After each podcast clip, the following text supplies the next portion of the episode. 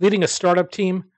Whether you're delivering a sugar rush, stocking coffee, or getting a regular delivery of snacks, Office Depot has solutions that fit every startup culture, from getting those first business cards and stationery to ordering fleece pullovers with your new logo.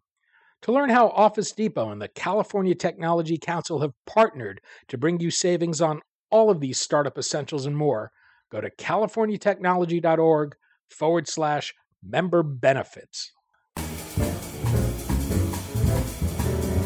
I'm Daniel Levine, and this is the Bio Report.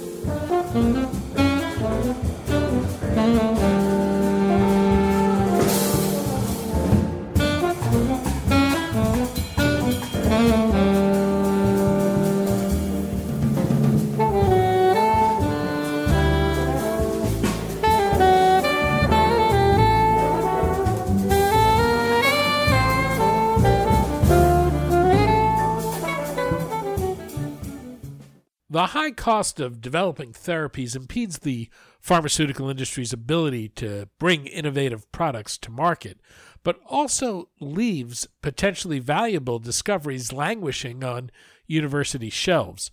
The Swiss nonprofit foundation Molecule is trying to alter the landscape by establishing an online marketplace to create shared ownership of intellectual property and provide a new funding mechanism for early stage experimental therapies that could also lead to distributed research and development of promising drugs. We spoke to Paul Kohlhaas, founder of Molecule, about the market it's developing, how it would work, and the challenges it will need to overcome to make it a reality.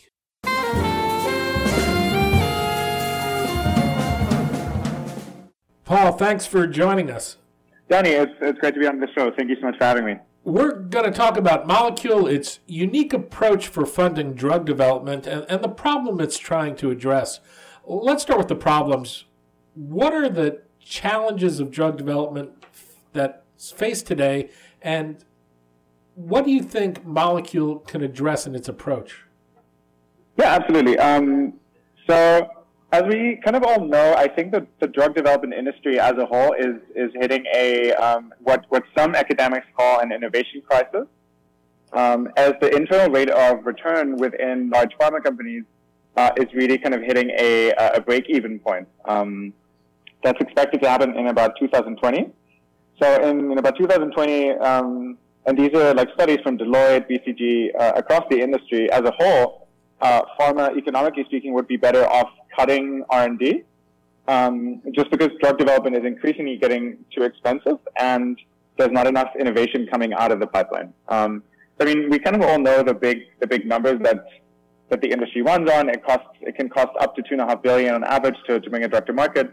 Um, it's very very slow, so 10 to 15 years until a drug is approved. Um, and then on top of that, we're hitting these we're hitting this innovation uh, wall. Um, and like some people say there's an, an like an innovation crisis across pharma, and that like the business model that of, of drug development today can be fundamentally questioned. Um, and I think on top of that, especially what's happening in the U.S., there's an increasing loss of trust in the business model that like parts of pharma have pursued for the past, uh, let's say, for the past 20 years. If you look at public health crises like the opioid crisis, um, or just just the increasing prices of drugs that are that are coming onto the market. Um, you know, there was a new new gene therapy treatment that was launched at a at a market price of just over two million uh, for for a treatment. Um, so the problem that we're really trying to tackle is the incentives, uh, the the innovation incentives within the pharma within the pharmaceutical ecosystem, um, going from academia through to biotech and then up to large pharma companies, um, and trying to rethink how incentives for innovation uh, uh, work at that very level. What incentives do does the drug industry have today to create innovation, and, and what are the, the value drivers for innovation today? Yeah, absolutely. So the the the value drivers for innovation in, in the pharma space are really based on intellectual property and and the patent system. Um, and it's quite interesting to think about this think about innovation in the patent system itself. The like intellectual property law and patent law hasn't really changed almost over the past 200 years since the first patents were issued in the, in the United States. Um, so there's been very little legal innovation.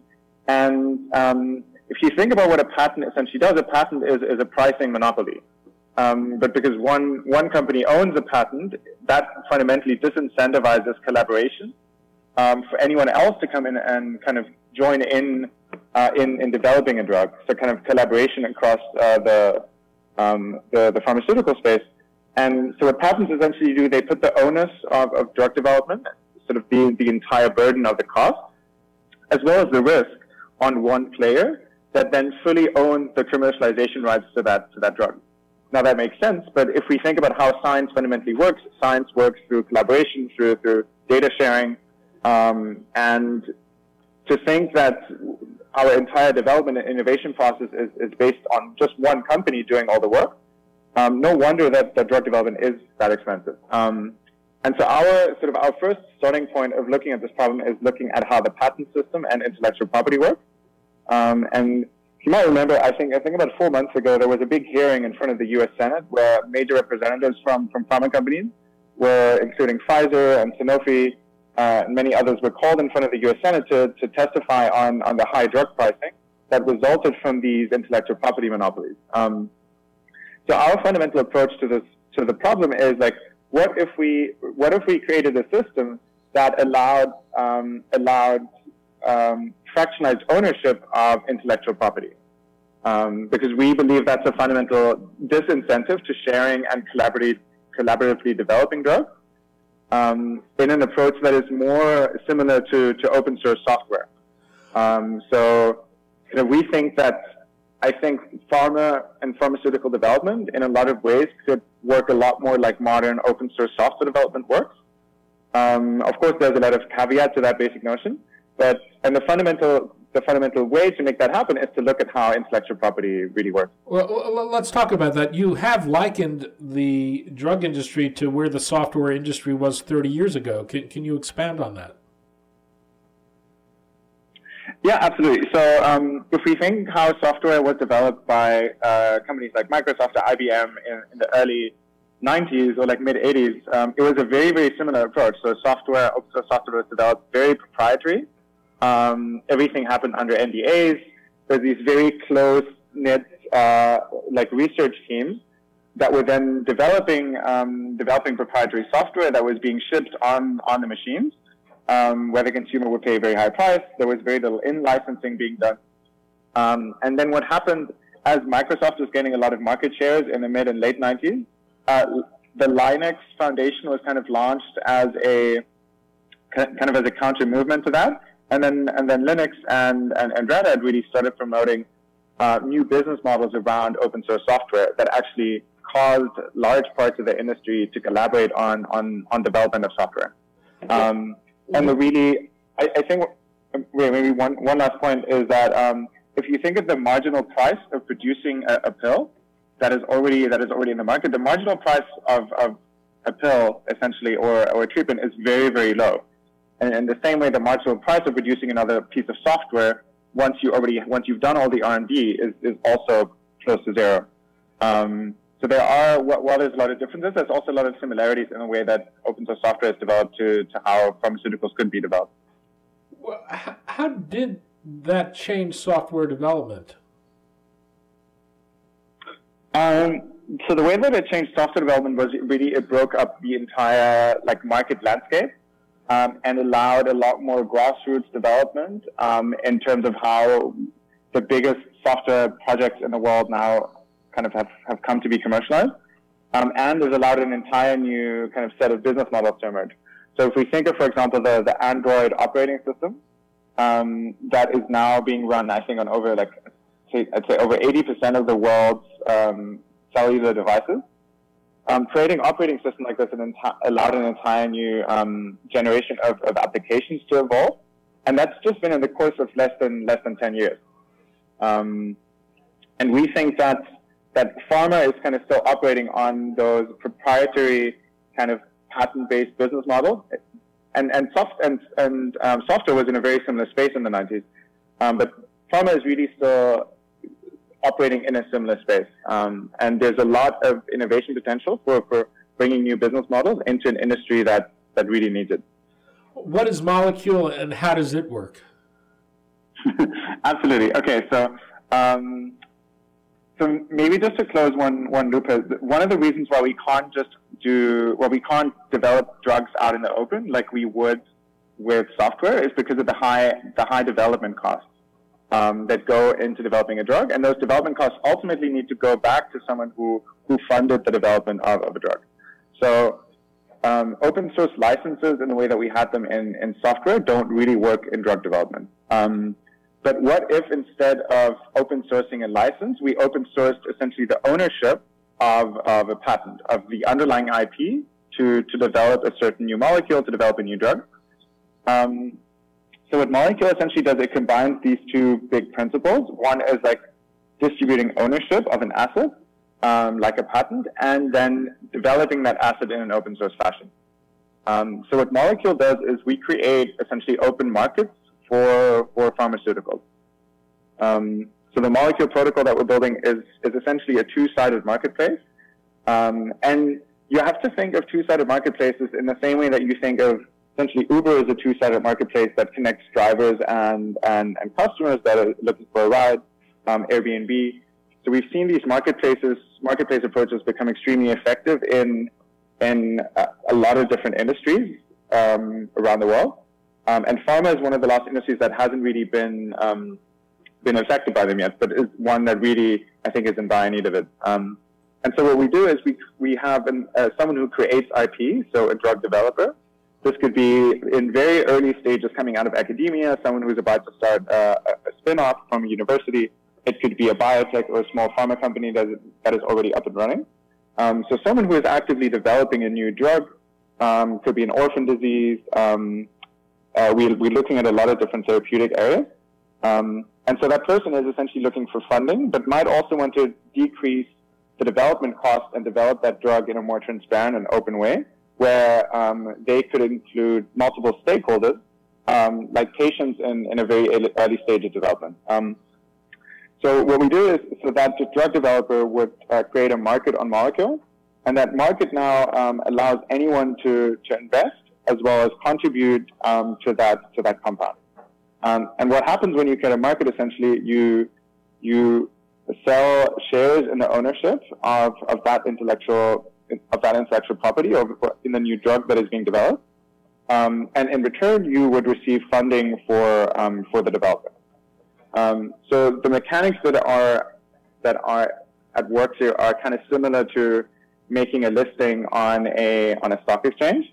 In this case, you're not listing your your company though. You would actually be listing um, the the intellectual property of, of your drug. And the other element, what, what happens here is it's not just that you, I mean, if you invest in a company, there's normally not that much that you can contribute to that company's development. Um, but in this case, you would actually become a, a co-owner or you would become a licensee in that specific drug. And that now means that you could, if you're a researcher, for example, you could actively start researching that compound and producing data about it. Um, so let's say um, uh, the University of Zurich uh, lists a new potential molecule um, as, a, as a cancer therapeutic. And a researcher in India at the University of Bangalore, he sees this new molecule. He's been looking at a very similar class of molecule and decides he would like to or she would like to um, research that drug, um, purchases a, a, certain number of shares, um, and then essentially would perform a three-month study um, to prove that this drug could affect certain receptors in a certain area, um, publishes that data, and then the market would correspond depending on if that data is, is positive uh, or negative. So that's essentially where the whole open source approach comes in. Um, that opens up how the patent system works today, in that today the singular ownership disincentivizes research and collaboration. And by breaking up that ownership model, we can incentivize um, open source collaboration. One of the essentials of a marketplace to have a, a, level playing field is that everyone is operating with the same world of information. How does Molecule do that? Absolutely, great question. Um, so essentially, the one way that molecule drives information out into the open is through creating new incentives around it. Um, and with a marketplace, well, everyone may have the same information um, that is publicly available. Um, we can now essentially use science to create new information that previously wasn't available. Um, and it's very interesting from our perspective what this does to the whole element of, of like public disclosure of information. Um, because you can now ask yourself as a scientist, if I produce new data about a potential new new molecule, um, to what extent, and, and I then have an incentive to, to contribute that to a public, um, kind of to a public repository of information. So we essentially envision what, what could happen around drug development is that instead of information being closed off and siloed within within companies, um, uh, that researchers and scientists around the world, um, as well as companies, start contributing their data and their findings into these open source repositories. Um, and again, that's that's essentially a development that has happened and that we've seen a lot happening in, in open source software development. That you have these uh, these these code repositories of, of different um, applications that are being worked on by developers from all over the world, sometimes ranging up to two to three to four hundred open source developers that are continuously building out a, a code base in an entirely open source fashion. Um, so I think in terms of what this does to public disclosure about having equal information into a marketplace, I think it really increases the variety and the diversity of information that's available. Um, and then it also increases the scrutiny uh, around that information.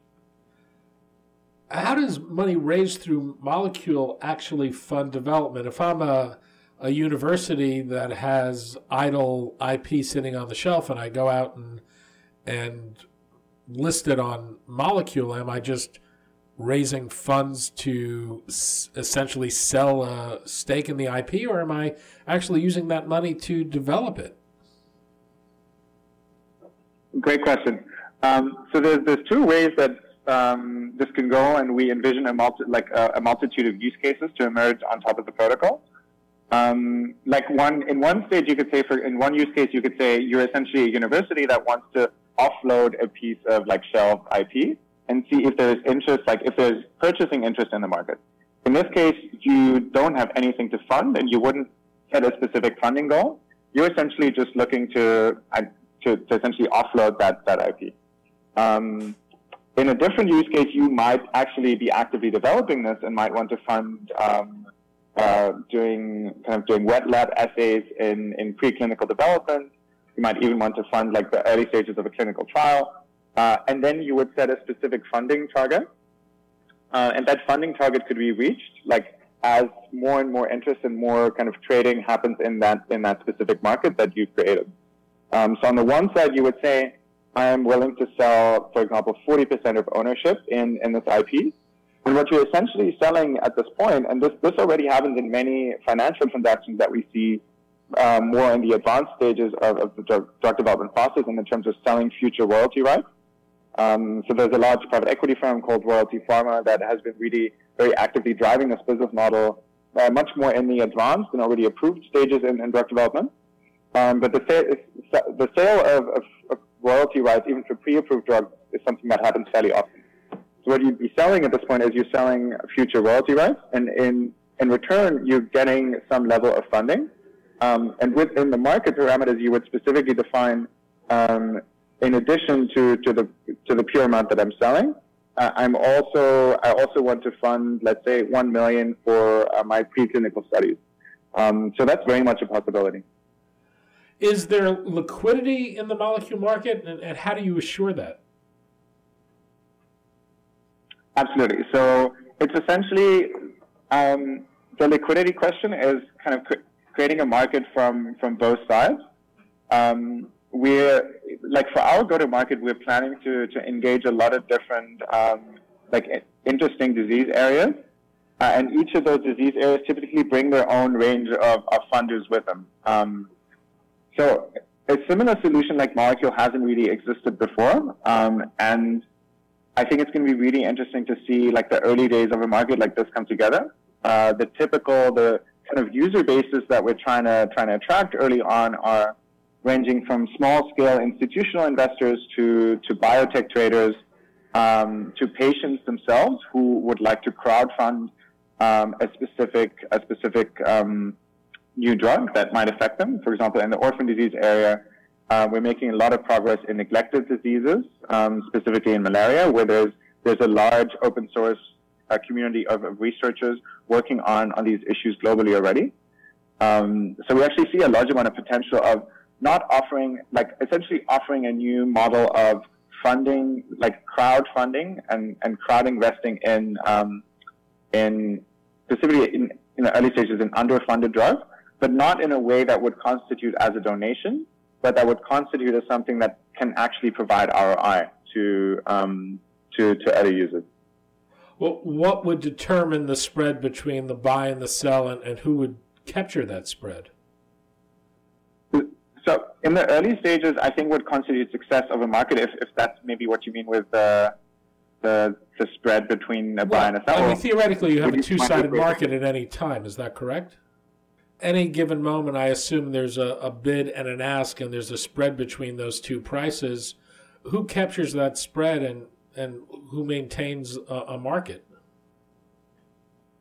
Absolutely. So um, the way that we, we bootstrap and we run markets on Molecule is using a novel um, pricing and, and market making mechanism that runs uh, that runs via a smart contract on a blockchain. Um, and now, while this all sounds very complicated, the, the underlying principle is actually fairly simple. In any traditional market offering, you would normally have an underwriter um, that ensures that the offering is fully filled. So if, uh, let's say, if I'm offering shares of my company um, at, a, at a certain range, then I need to make sure that all of those shares are sold. And then after that, those shares begin trading on an exchange where you then would have uh, a buy and um, like a buy side and a sell side. Um, we kind of jump over that step by doing a primary offering, and that primary offering happens directly through a smart contract. So instead of having an underwriter, the underwriter, underwriter is being the underwriting is being done by an autonomous program that prices prices the shares that, that are being sold using an algorithm. Um, and what you kind of have to imagine this look like it's essentially like a price, like a microeconomic price curve that determines that pegs price to to supply, um, and then uh, sells shares to whoever wants to buy them or sell them um, according to that pricing algorithm. Um, what this really allows us to do is to peg the initial valuation of an offering um, and if there is no interest in that, let's say you, you put on a specific new therapeutic and this was some on the shelf IP and there was never anyone interested in the IP, um, you essentially are not taking any risk by conducting that, that offering. Um, because the offering, the risk is essentially being decentralized through that smart contract. So even if there's only very, very little investor interest, you can very easily unwind that offering again um, without ever having to yeah, to to do a full on underwriting as you would if you if you listed on on let's say a Nasdaq or any other exchange. You mentioned drugs for rare and neglected diseases. Are are there certain types of assets you think would be better suited for this market? Yeah, absolutely. So we the the assets that we're targeting at the moment, sort of for our go to market, are specifically in the translational uh, disease area. So anything that is left the discovery stage that is entering preclinical. Um, and those are typically the stages where we see the biggest amount of potential in terms of these new funding solutions. Um, uh, because there's a typical problem that um, that drugs in that stage enter into, which is called the valley of death, which means they haven't, they're not attractive yet to large pharma or, or for, for pharma VC venture funding. Um, and they're also not attractive anymore for like innovate from like for, for grant funding from academia or, or government. Um, so that's specifically is a stage where we're quite interested in because also the, the market valuations or the IP valuations that you typically look at there are between range between like five to 10 to 15 million, um, which is quite suitable for, for a crowdfunding like approach. Um, other areas that we're looking at specifically into are drugs that are stuck in phase one or phase two development um, that might have just hit their missed their last funding target um, and yeah, there's a there's a lot of really really interesting uh, drugs that unfortunately like don't make it through further development stages, either because the commercial viability isn't interesting anymore to a large pharma company, which or they're not interesting to, to VC anymore, Um, and that's specifically something where in the neglected disease area where we're making a lot of, um, yeah, we're getting a lot of great, kind of great responses. Um, there's one example where uh, an anti-malarial was funded by the Bill and Melinda Gates Foundation to go up to the second stage of clinical trial. Um, and that company then essentially has been, and now they're at an advanced clinical trial stage, and the results have been very positive. But because of the market they're in, they're not really attractive attractive to to pharma companies, uh, and they're also not attractive to VC funding anymore. Um, and so that's that's a that's a use case that we're looking at at the moment. Um, yeah. And how would commercialization be handled? Would assets have to be acquired by a traditional pharmaceutical company or other entity to actually commercialize a molecule? Is there an exit from the market? Yeah, great, uh, great question. Um, so, as kind of as you just pointed out, one one common exit that we might see from these markets is an acquisition by a larger pharmaceutical player, um, and so a system like this is actually highly highly attractive for players like this because you have to imagine if if drugs in very early development stages come onto an open system like this, and you can essentially say see like the daily or the weekly uh, winners and like losers um, based on new data that is being submitted. So, so think of a drug essentially being on the system and gaining in market share as more and more attention of the crowd is being paid to it, and more and more data about it is being submitted. Um, so suddenly you could have a you could have a compound, for example, that goes from a uh, a market value when it was listed from five million to, to suddenly 500 million um, because it's it's proven as a very a very interesting candidate. Um, and uh, at this point, a larger pharma player could come in and essentially make a buyout offer to all of the existing um, holders. Um, what would happen in this case is very similar to to how uh, this happens on public markets today. Um, you would hold trading in that specific market, and then um, all existing holders in that market would receive kind of the buyout from from the larger player, and then that larger player could continue to develop that drug. Um, and, and if, now the way that, that but if that happens, are you not recreating the fundamental problem you were trying to address with IP? That's a very good point. so the um, I think what you've already done at this point, you've probably massively decreased the, or like ideally you've massively decreased the development costs that have gone up unto that point.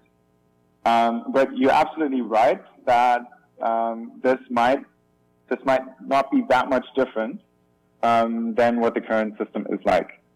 Um, essentially, what we're building as well is like it's a free market. So if the if the owners in that market, and this this then actually goes into governance around how you would govern um, decision making in a market like this.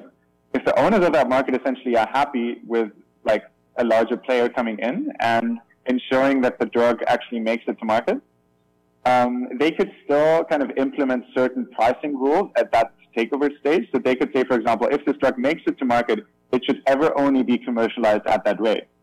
Um, that's one kind of defining factor that can in that can come in at this point. Um, I think in the longer run, and this is more like how, how the future of pharmaceuticals would work, and again, this is taking some lessons from open source software. I think in the longer runs, what you could essentially see happen is if there's enough market force uh, at that point where a drug is actually look, looks quite promising. Um, what you could start seeing is like the development of cooperatives, like digital cooperatives around these drugs, um, where now essentially you have you have like a public shareholdership that is that is trying to trying very hard to take this to market and to ensure that the drug doesn't actually isn't actually let's say exploited um, by a larger pharma player when when it actually comes to market. I think the biggest questions in this case are the high coordination requirements that come on in the advanced stages of clinical trial.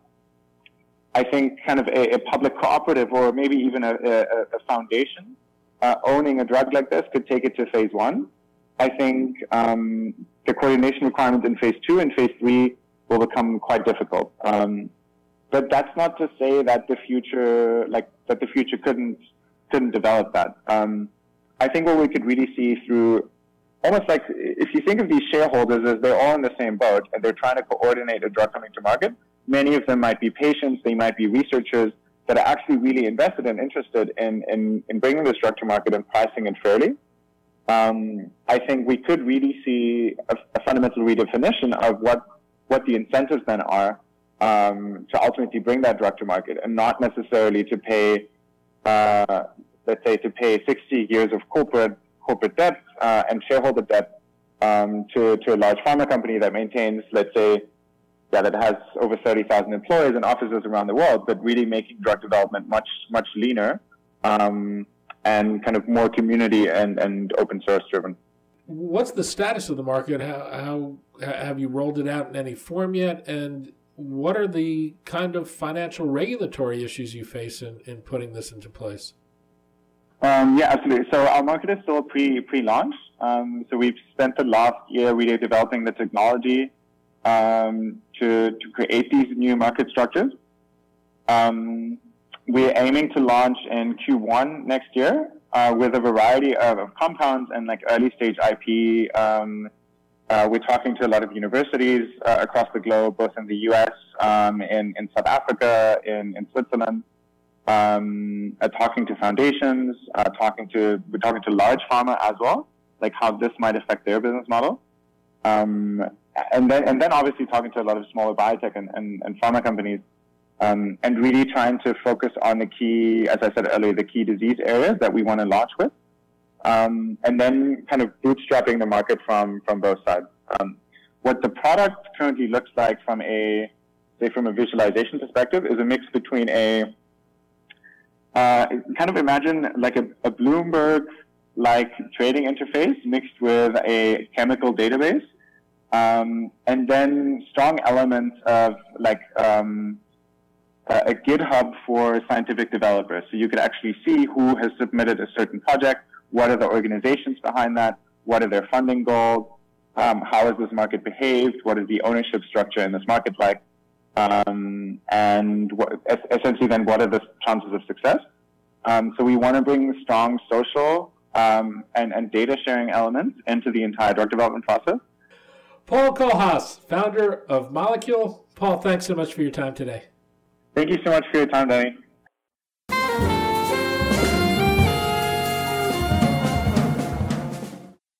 Thanks for listening. The Bio Report is a production of the Levine Media Group. To automatically download this podcast each week, subscribe to our RSS feed or through iTunes or other podcast manager.